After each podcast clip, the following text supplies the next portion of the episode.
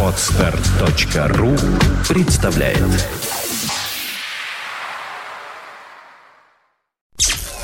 Подфм.ру представляет You are listening to Internet Radio Fontanka FM. Виват.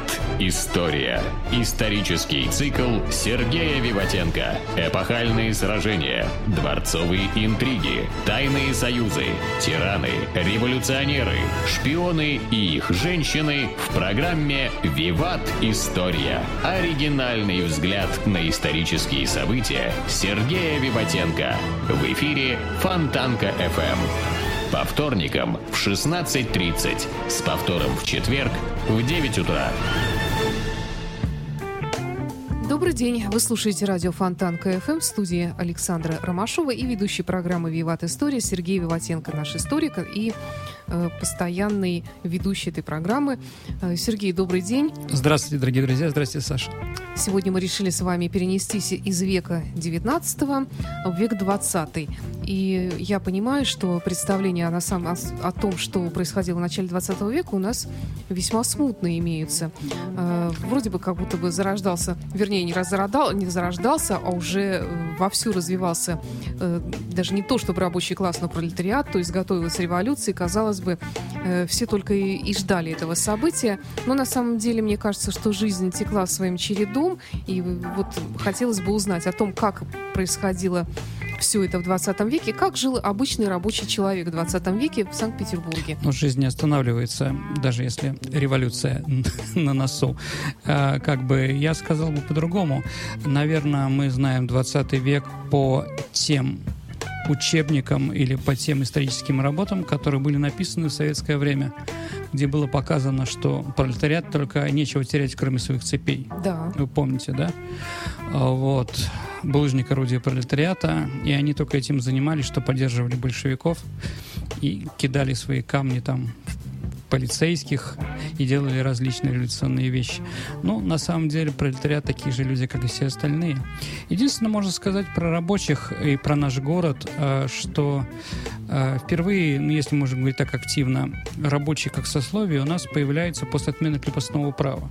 Потому что говорить о том, что активное большое количество рабочих было во время до 61 года, невозможно потому что не было свободной, рынка свободной рабочей силы.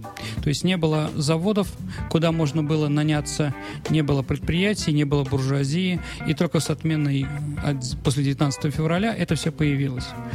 И понятно, откуда у нас появляются эти самые рабочие. Это бывшие крестьяне со своей философией крестьянской, которые приезжают из деревни, потому что в деревне жить уже стало невозможно. Ну, кто-то, конечно, там, как пассионарии, в любом деревне есть свои пассионарии активные, да, приезжает и по другим причинам, но в первую очередь, наверное, из-за того, что больше жить нельзя. И вот они приезжают в наш город, неграмотные в основном, ничего не умеющие делать. Ну и куда им податься и что им делать, да? Только чернорабочие в первую очередь, да? Э, Рабочие, ну, вот как где они живут? Э, Они живут там, где живут их земляки. То есть в разные районы города живут разные представители различных наших регионов. Ну, например, э, на Лиговке жили представители центральных районов нашей многострадальной родины. В районе вот разъезжей жили ярославцы. Э, На, Вла- э, на Выборгской стороне жили у нас представители севера, карелы, финны, и, ну и также русские. Вот, э, в, Невском районе жили представители Вологды, Вятки. Ну, почему из этих регионов? Ну, потому что ближайшие к Санкт-Петербургу. Если мы говорим о южных каких-то губерниях, то, наверное, они ездили в Москву, в первую очередь, искать работу, или в Харьков, или в другие какие-то места. Вот. Нарская застава – это в первую очередь так называемые скобари, да? Псковичи. Да. Псковичи и новгородцы. А, ну, беспросветная абсолютно жизнь, потому что семья остается, уклад остается, да, психология. Как вы знаете, фраза «девушка может уехать из деревни, но деревня никогда от нее не уедет». Она, в общем-то, близка к тому времени, если говорить о тех самых рабочих. На самом деле они не рабочие, а их можно назвать люмпен-пролетариатом. То есть это люди, которые уже перестали быть крестьянами, но перестали быть рабочими. Еще не стали. Да, еще не стали, и как бы, ну, вполне возможно, что так и не, не станут. Это мы говорим о...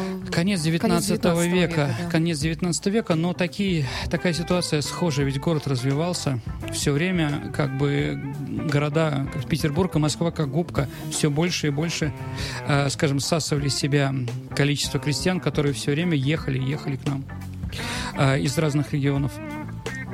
Э, вообще, если говорить, надо понимать э, немножко все-таки от революции, от марксистов-то не уйти. Если мы говорим о том, что пролетариат сделал революцию, то, наверное, все-таки, давайте скажем, пролетариату есть чего терять. Знаете, пролетариату не терять, кроме своих цепей. Это неправильно. А что у Нормальный них было, пролетарий... что они могли потерять? А Сейчас я расскажу, да. А вот именно тому, кому нечего терять, вот как раз те и пошли в феврале месяце в основном, да, и в основном в октябре. Это эти самые так называемые в основном шариковые. То есть Гопники, люди- у которых ничего и не было. Да, они это ничего не заработали. по разным причинам, да, из-за Столыпинской реформы, которым не удалось, которым не удалось себя, э, скажем так, сделать свое индивидуальное хозяйство которые уехали в Сибирь или Казахстан и в деревню вернуться обратно не смогли, да? Большой город, куда еще, да? Или это беженцы во время войны. Ну, тоже, понимаете, беженцы очень психологически тяжелые вещи. А Вот. Война, при том, не- неизвестно, когда кончится, да? Ну и хочется напомнить, наверное, что вряд ли пролетариат ли, пролетариат в первую очередь пошел после штурма Зимнего дворца грабить винные склады на второй день Октябрьской революции, потому что был сухой закон, и все винные склады у нас находились, э, ну, скажем так, все вино было запечатано, да? Ну вот, и как бы революция освободила пролетариат от этого. Я думаю, что все-таки это были люмпины, а не те пролетариат, о которых мы сейчас будем говорить. Ну, там пару еще слов я все-таки скажу. Э, Такой пролетариат начинает формироваться где-то нормальный пролетариат 80-е годы. То есть это уже первое поколение, да? Если мы говорим, что в 60-е годы приезжают, у них появляются дети, да, дети уже горожане, уже с другой психологией. Для них уже не страшна железная дорога, не страшны городские разные вещи. А, и вот они уже идут на работу сознательно, на заводы. А, большой толчок появлению нормального э, пролетариата в нашем городе, в нашей стране послужила Морозовская стачка. Это Орехаус Зуева, э, предприятие легкой промышленности Сава Морозова. Там произошла знаменитая стачка в 1883 году. Э, Те, кто ее, во главе ее был некто Моисеенко. И вот когда люди, которые устроили эту стачку, были арестованы, и произошел суд, и, как ни странно, суд их оправдал, потому что ужас, что творилось, было абсолютное бесправие, и этот резонанс, который провела и стачка, и этот самый суд, привел к тому, что впервые в мире, впервые раньше, чем в Соединенных Штатах Америки и в Европе, у нас в 1885 году появляется рабочее законодательство. То есть Александр III впервые ввел рабочее законодательство, в котором было четко прописаны многие моменты. Итак, действительно, чем же вообще сколько получали рабочие, да? Действительно, там была нищета жуткая, помните? Мать Горького, да? Мгм. Страшно же ведь, ужасные вещи. Итак, давайте только цифры. А потом их проанализируем и как бы поговорим на них, да? Сколько же получал рабочий в нашем городе э, в 1904 году? Почему четвертый год? Потому что пятый год, год революции, там началось уже совершенно другие вещи. Итак, перед революцией средняя заработная плата рабочего в Санкт-Петербурге была 43 рубля 46 копеек. Мастер получал... Это можно сравнить с чем? Сейчас, сейчас, Мгм. Саша, да. Естественно, да, с чем сравнивать. А, мастер получал 59 рублей 47 копеек, а грузчик получал 18 рублей 59 копеек. Ну, это понятно, да? Среднее, да. Итак, 40 рублей. Много это или мало? В среднем, да? Давайте, давайте по ценам того времени. Итак, килограмм хлеба черного в нашем городе стоило 5 копеек, а килограмм мяса 28 копеек.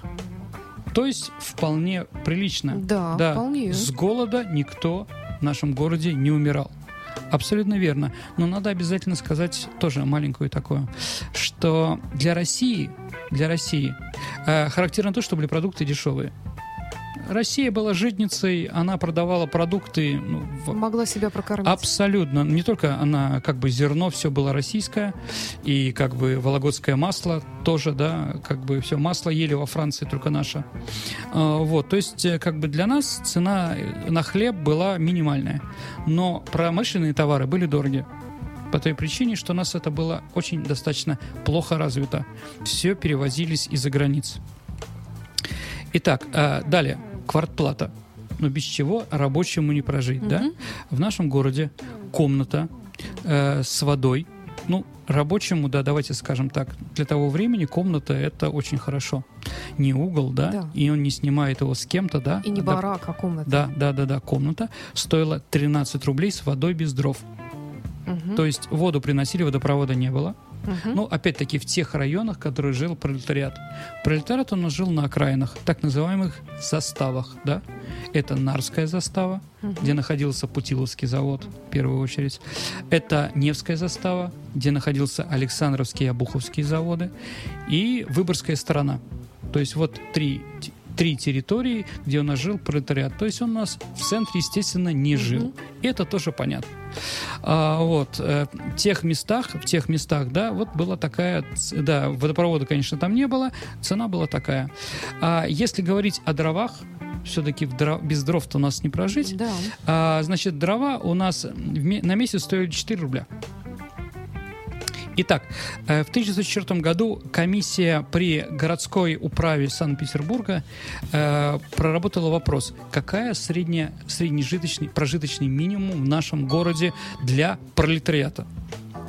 Итак, и комиссия установила, что мужчина, мужчина может прожить в нашем городе за 20, на 21 рубль.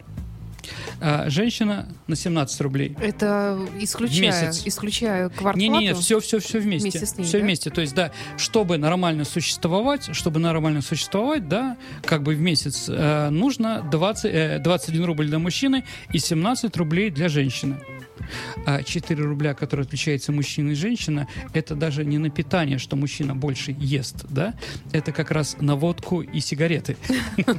Вот, комиссия установила, да, да, да, комиссия установила, что без этого как бы мужчине тяжело. О женщинах, кстати, речь тогда не шла, что тогда еще не курили и не пили. Да, ну как бы да, Особо. Ну, скажем так, женщины, бывало, да, конечно. употребляли, конечно, но не курили, это правда. Это правда. А вот, а прожиточный минимум семьи 32 рубля. Семья из трех человек? Ну, как бы там об этом не писали, я думаю, что это мужчина, женщина и двое детей. Мгм, Где-то средний такой. мгм. То есть 32 рубля, как видите, спокойно хватало человеку, рабочему, если он работал, Прокормить семью, прокормить семью, себя, да. И Да. даже на дурь хватало. Ну, да. Голода, опять-таки, тут все нюансы. Голода и нищеты не было. Из-за чего же тогда рабочие, из-за чего-то же рабочие бастовали, из-за чего же из-за чего-то они там выходили на, э, скажем так, на улицы, на митинги, из-за чего-то строили баррикады в свое время и прочее, прочее. Да, конечно, еще раз, э, голода и нищеты не было, но было отчаяние, бесправие и отверженность.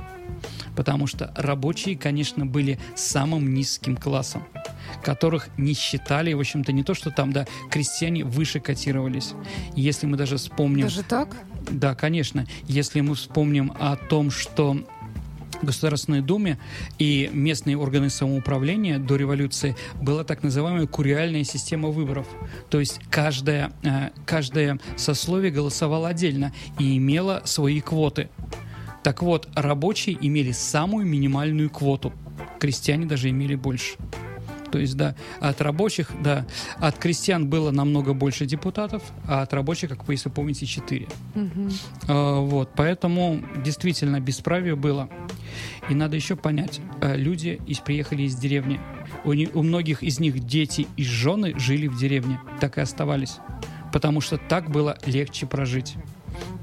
То есть, а за проживание детей в деревне община, то есть это э, крестьянское самоуправление брала с таких детей, а с людей таких э, 3 или 5 рублей. То есть одну восьмую зарплаты ты должен платить крестьянам за то, что, э, крестьянской общине за то, что твои дети живут в деревне. Это тоже как бы такая вот нюанс. Поэтому, послушайте, да, насчет тут бесправия и отверженности отчаянно. 58% рабочих мужчин были вне брака, а среди женщин 65%. Понимаете, да? Вот вот эта ситуация, да, то есть ты ненормальный, ну как бы э, в социальном плане ты не ячейка общества, Мгм. да, ты переехал, где тебя на, над тобой издевается, ну как бы над твоим акцентом, на твоей одежды там, да, на то, что ты ничего не умеешь и прочее, прочее, прочее, да. Кроме того, да, ты имеешь еще минимальное количество прав. Да. А Ну, в вот, общем, это тут разные всякие параллели такие возникают с Да. тем, что происходит сейчас. ну, я как бы все время пытаюсь проводить параллели в наших передачах, чтобы было понятно, что Но они слишком многое очевидны. достаточно, да, понятно. А, вот. Видело ли государство эту ситуацию? Ну, все ли государство, все весь государственный аппарат видел, не скажу. Но действительно многие люди понимали. Поэтому, да, еще надо сказать, что в это же время, кроме вот рабочих и рабочего движения, которое требовало там какие-то вещи, да, появляется и марксистское движение. Да, пока оно параллельно друг другу, да, но когда оно пересеклось, это уже было достаточно сложно. Это была уже очень опасная ситуация для России. И вот в одном кружке в Казани, в марксистском кружке некого Федосеева, 80-е годы 19 века, э, встретились впервые с марксизмом, познакомились три известных человека. Ну, это Володя Ульянов, Мгм. я думаю, все его знают. Второй Алексей Пешков, Максим Горький, Мгм. да, тоже. Ну, почитайте мои университеты, он там это описывает. И третий некто Зубатов. Зубатов – это человек, который учился в Казанском университете, узнал, что такое марксист, марксизм, понял всю опасность его для ситуации, для государственной ситуации в стране, поэтому он закончил с революционными разными вещами, ушел в полицию, сделал там карьеру и стал руководителем московской полиции. Так вот, это так называемая зубатовщина, то есть попытка, попытка отбить рабочих от революционеров, сделать рабочих, сделать рабочих э, фундаментом для, э, скажем так, для власти, для самодержавия. И попытка быть арбитром в борьбе рабочих э, со своими хозяевами. Выбить всю дурь и вбить свою дурь. А, ну, как бы не сказал бы... Выбить марксистскую дурь. Ну, вот это да. Это, наверное, как бы не дать. Не дать, скажем так, заразиться этой дурью, да? Мгм. А, в чем э, дело, нужно тоже надо понять, если говорим про Петербург, да? В Петербурге в основном, в Петербурге в основном эм, все заводы были или государственные, ну, государственные заводы, это которые принадлежат Российской империи, да, казне. Это Путиловский завод, это Балтийский завод, это Александровский завод, Обуховский. Или они принадлежали иностранному капиталу. Вот тут тоже у нас специфика такая. Русских капиталистов практически не было. Ведь электросила на самом деле это Siemens Шукерт. Ну, Siemens понятно. А Шукерт это фамилия нашего, как бы там, ну, ну, в общем, это фамилия гражданина, который здесь от Сименса отвечал. Да, эм, русский дизель, дизель это фамилия, а не механизм. А красный выборжец это завод Нобель. Мгм. Нобелевская премия, динамит и прочее, Мгм, да, мгм. они как бы здесь, э, здесь он свой бизнес начинал, да, Мгм. а вот и прочее, прочее, прочее, гальские, сим- э, гальские там и прочее. То есть вот такая ситуация. А иностранцы вкладывают деньги почему в России? Потому что здесь дешевая рабочая сила. Ну почему наши э, строительные бароны вкладывают, э, вк- приглашают в основном таджиков? Ну, потому что они, а, бесправные, б, можно им платить 10 раз или в 5 раз меньше, чем русским, ну, понимаете, да? Поэтому они тоже так делают. Ну, знаете, не знаете, и в Америке, ну, сейчас идут такие же процессы. В Америке не осталось ни, одной, ни одного завода, фабрики, где шьют джинсы. Джинсы шьют где угодно, но только не в, в Ну Китае, да, в в Турции, Турции, да. да. абсолютно верно, в Бангладеш, вот, Пакистане, много дивных стран, да, где теперь делают американские бренды. А, Вот. Поэтому такая же ситуация и здесь, да.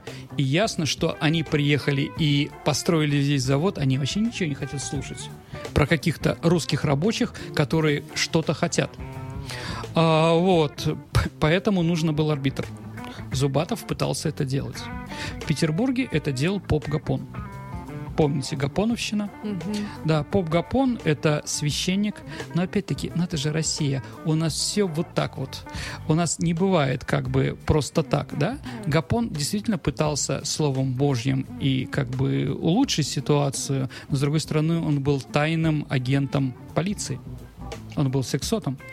А Вот. То есть тут провокация такая тоже была. А, на улице Боровой, знаете, такая улица у нас Мгм. есть, в церкви он как раз и занимался, занимался с рабочими. Пытался отучить их пьянству, пытался учить их бесплатно, э, бесплатно грамоте, пытался, скажем так, работать адвокатом, что есть какие-то столкновения, чтобы он решать, что батюшку послушают. Ну, слушали не всегда и прочее, да? Но все это закончилось катастрофой 9 января, вы знаете, да? Тоже странные вопро- такие вещи. А, как бы 9 января, если мы о нем говорим, то надо сказать, наверное, что это, по мнению некоторых наших историков, это борьба за влияние между армией и полицией.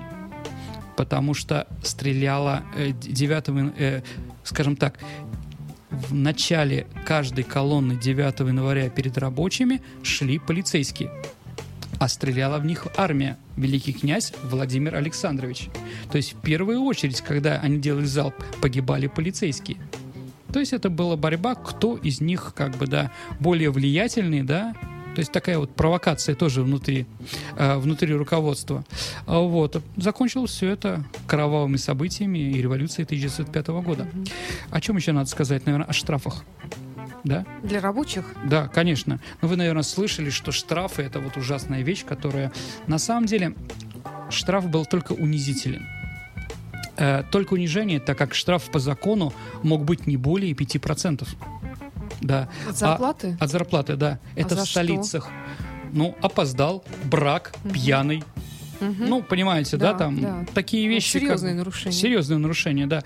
А в провинции не больше 0,6%. Мгм. То есть он был как бы, скажем так, минимальный. Поэтому, когда у нас там есть шта- такие штампы, что штрафы были ужасные, это не так. Это не так 100%. Вот. Ну, чем занимались рабочие, э, скажем так, на наших окраинах, да? Ну, разговор о том, что они там в футбол играли, это неправда. В футбол они не играли. В библиотеку они тоже вряд ли ходили. в. Библиотеки там были, конечно, и воскресные школы. Воскресные школы это было как раз то место, где шла борьба между революционерами и сторонниками режима. А, учительницами э, в этих школах были жены известных революционеров, да? Ну, Надя Крупская, Ванеева, Старкова. Ну, это вот Союз борьбы за освобождение рабочего класса.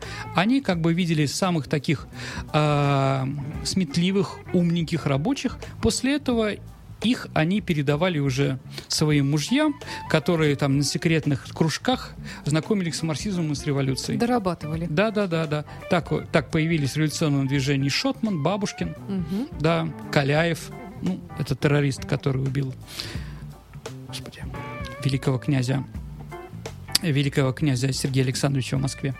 То есть, да, он тоже был учеником Ленина, хотя Ленин об этом и марксисты не любят вспоминать. Да, вот таким занимался, да. Или наоборот, или наоборот, среди них выходили как бы сексоты, борьба, союз русского народа. То есть те и другие боролись, потому что это было такое поле, да, куда они пойдут. А, Для них действительно строили школы э, бесплатные, э, народные дома. Знаете, у нас Народный дом графини Паниной, да, находится на Тамбовской, или вот э, Народный дом м, около, ну, вот где у нас мюзик-холл, Мгм. да, вот э, там можно было чему угодно узнать. Но хотело ли 90% рабочих это знать? Думаю, что нет. То есть, пока было тихо, все спокойно, все было хорошо. Но нужно было что какой-то запал, который все это полностью перевернет. Ну вот, 9 января перевернула.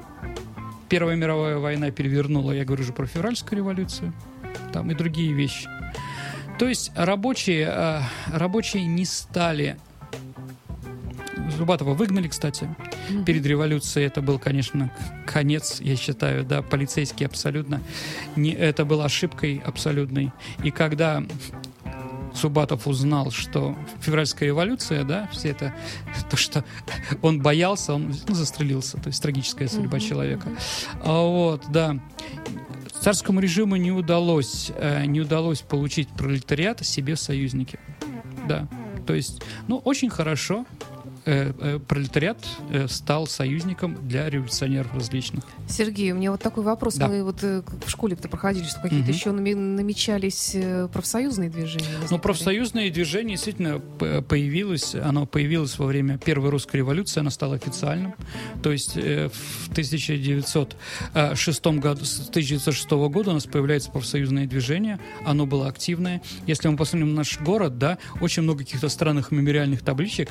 Здесь в 1905-1906 году заседали там профсоюзные движения стекольщиков да. там и прочее, да. Вот как бы, ну это вот на 20-летие м, появления профсоюзных движений, 20-е годы, значит, наше место в ЦСПС, да, оно как бы постоялось и раскидало вот такие вот мемориальные доски. Да, профсоюзы тоже. Профсоюзы были себе на уме, но тред-юнионами, которые занимаются только экономическими вещами, они не стали. То есть они пошли политикой.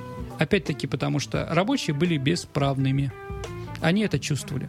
Они это чувствовали, и как бы там про них что-то нехорошо не говорили, что-то им не предлагали, все равно было понятно, что они как бы, ну, э, среди классов самые отверженные. Сергей, у нас вот, к сожалению, вот хочется еще о, о многом пораспрашивать, вот в частности о быте, Мгм. там, ну, действительно, как- да, хотя мы поняли, что, да, воды не было, воду приносили, дрова покупали, вот, вообще из чего состоял их быт, что, что они ели, Ну, они работали, да, готовили? работали они где-то 12 часов э, в сутки.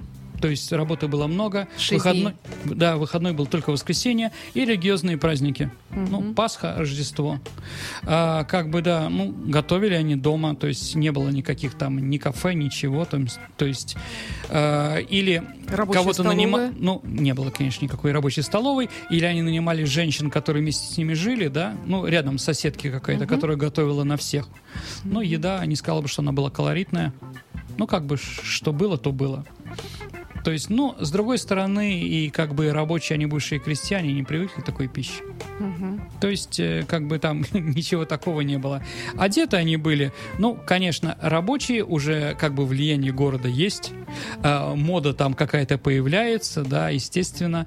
Но, опять-таки, какой-нибудь к моде вроде, э, там, я не знаю, там, кис-кис, да, лаковые ботинки. да, лаковые, бы- нет, сапоги. Пиджак с Сапоги. Да, сапоги нет, с такого отливом. не Да, было, да, конечно. да, да. Сапоги, в которые были намазан деготь, такой запах от них, да, или Да, да. скрип, чтобы они скрипели, туда песок еще. под- Ну, в общем, вот такие вот вещи, да, как бы, да. У них была мода немножко другая. Ну, были свои представления Да, о его да, да, эстетике, да. Поэтому, как бы, да, горожане, как бы, не то, что издевались над ними, но, как бы, если посмотреть какие-нибудь феминистические журналы, они там пролетариат изображали достаточно весело.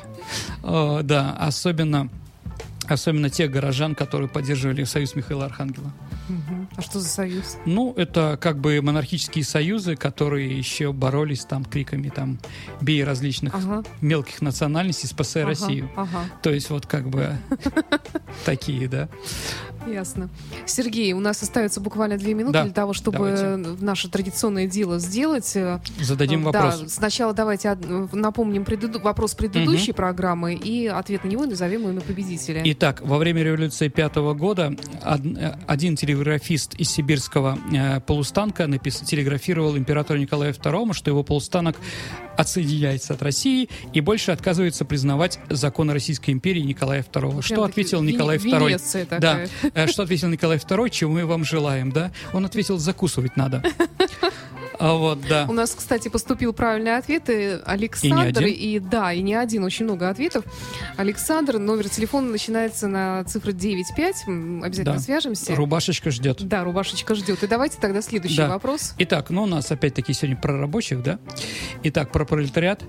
А, Один известный советский литературовед а, сказал про нее. До смерти своего мужа она была сволочью.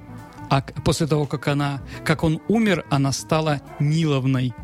Кто она? Назовите ее. Итак, ваши ответы вы можете оставлять в специальной э, рамочке. Здесь у нас справа от чата на сайте фонтанка.фм. Э, заходите и увидите от, ответы, варианты. И не забудьте, кстати, представиться, и не забудьте написать какие-то координаты для связи с вами, чтобы мы могли с вами связаться и отдать вам приз в конце концов. Конечно, ждем вас. Сергей Баватенко, программа «Виват История». Спасибо и до встречи через неделю. До свидания, дорогие друзья. You are listening. You're listening to Internet Radio Funtanka FM. Funtanka FM. Скачать другие выпуски этой программы и оставить комментарии вы можете на podfm.ru. Скачать другие выпуски подкаста вы можете на podster.ru.